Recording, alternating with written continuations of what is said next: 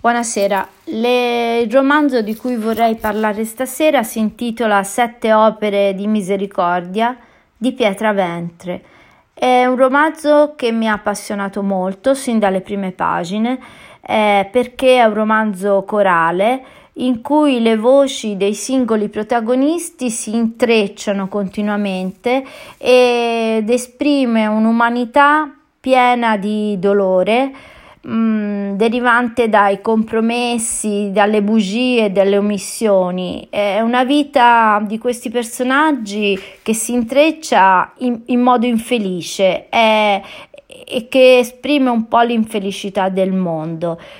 Alla fine credo che ci sia anche nei confronti della la scrittrice esprima una forma di compassione no? nei confronti eh, di questo coacervo di umanità.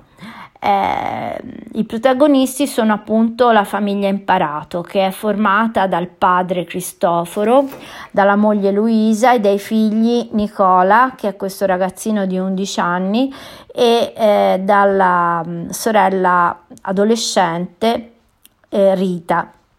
E questi, l'intreccio no, delle vite di questi personaggi che eh, appunto abitano una Napoli molto verace, molto passionale, tanto che eh, il linguaggio del, del, romanzo è un linguaggio che si esprime molto spesso in napoletano, un napoletano che non è una velleità così artistica, ma è proprio un sentire eh, che mm, necessario, ecco, necessario uh, per la trama del romanzo.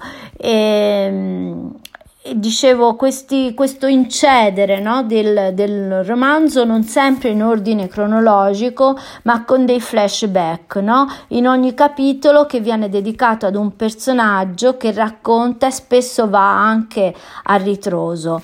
Io credo che mh, mm, questi riesco a fare un parallelo veramente della storia di, questo, di, questo, di questi protagonisti con eh, addirittura la storia di Elsa Morante, perché anche qui ci sono dei personaggi umili eh, la cui storia appunto si intreccia con la storia del momento, mentre però la Elsa Morante parla i, de, per i fatti dal 40 al 43, in realtà eh, qui eh, nel romanzo di Piera Ventre eh, siamo nel 1981 e appunto eh, innescato all'interno appunto di questo romanzo c'è anche l'intreccio della tragedia di Vermicino che appunto eh, avvenne nel 1981 quando a giugno Alfredino Rampi, un bambino di sei anni mi pare,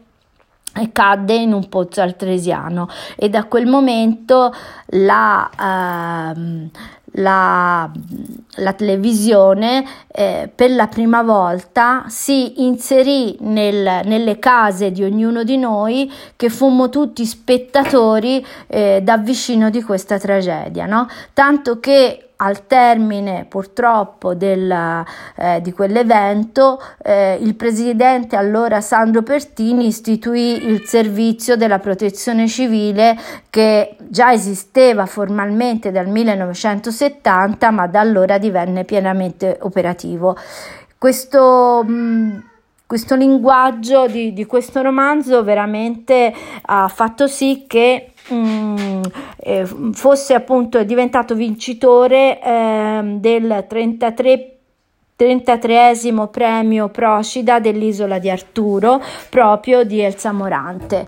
Eh, a questo punto io eh, leggerei eh, leggerei eh, un testo, il primo testo, l'incipit, che sarebbe il, il tema che il figlio Nicola eh, fa all'esame di di quinta elementare. Tema. A Vermicino, una frazione di Roma capitale, ieri un bambino è caduto in un pozzo attesiano. Purtroppo non è stato ancora tirato fuori, ma sono in atto i soccorsi con il suo salvataggio. Racconta le tue impressioni sulla vicenda. Svolgimento. Questo fatto l'ho sentito ieri al telegiornale, a ora di pranzo. Ero da solo in casa perché per la mia famiglia, purtroppo, è stato un giorno un po' scombussolato. Il mio papà, infatti, aveva avuto un incidente e lo hanno trasportato al pronto soccorso, ma io non lo sapevo e quando sono arrivata a casa e non ho trovato nessuno, mi sono un poco spaventato perché non capivo dove fossero finiti tutti quanti. A ogni modo, questo c'entra poco e non ci tengo ad andare fuori tema. Alla televisione dicono che il bambino si chiama Alfredo, ma siccome ha solo sei anni e quindi è piccolo, tutti quanti hanno iniziato a chiamarlo Alfredino. Alfredino è caduto nel pozzo l'altro ieri sera.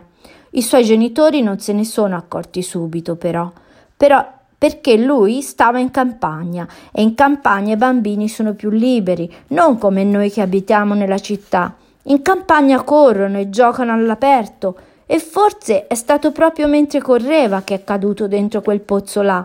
Si chiama artesiano perché è un pozzo artificiale di quelli che si scavano con le trivelle per raggiungere le falde d'acqua sotterranee. Era prima d'ora di cena quando è successo e la sua mamma a un certo punto deve aver fatto come fanno le mamme nel rione. Si è affacciata alla finestra e ha gridato Alfredo, Alfredo, a tavola. Così chiama e chiama, lui non è arrivato e lo hanno cercato che era buio fatto. In televisione hanno detto che lui è scivolato. È scivolato giù fino a 36 metri e io mi sono impressionato molto. 36 metri sono tantissimi. Adesso che sto qua a scrivere, per esempio, io mi immagino quel bambino laggiù. E non è una cosa bella da immaginare.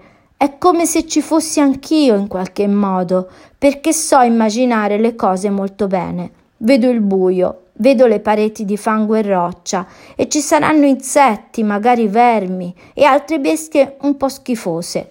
Mi manca l'aria, se lo immagino troppo, e quindi smetto. Col pensiero gli dico di non urlare, di non agitarsi assai, così da non sprecare energie preziose, ma solo col pensiero.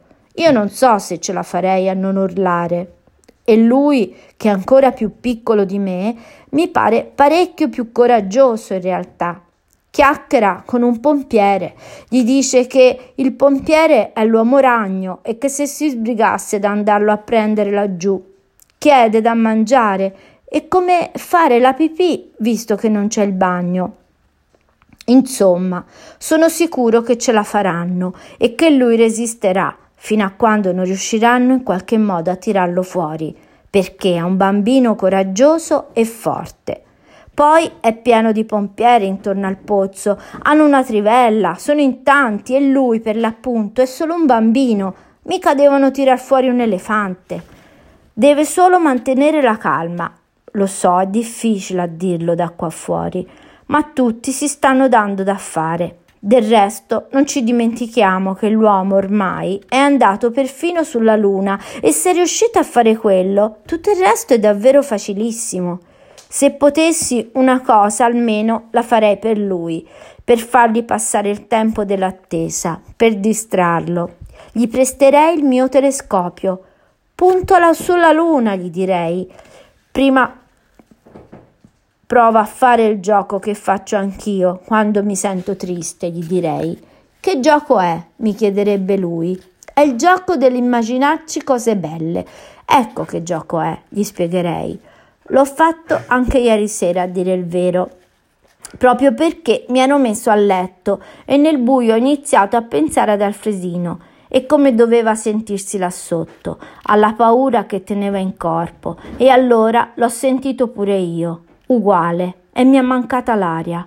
E quel gioco l'ho fatto anche tutte le volte che mi capitava di pensare a Laika, quella che io e papà chiamiamo la canella delle stelle, che se non lo sapete è morta nello Sputnik tanti tanti anni fa.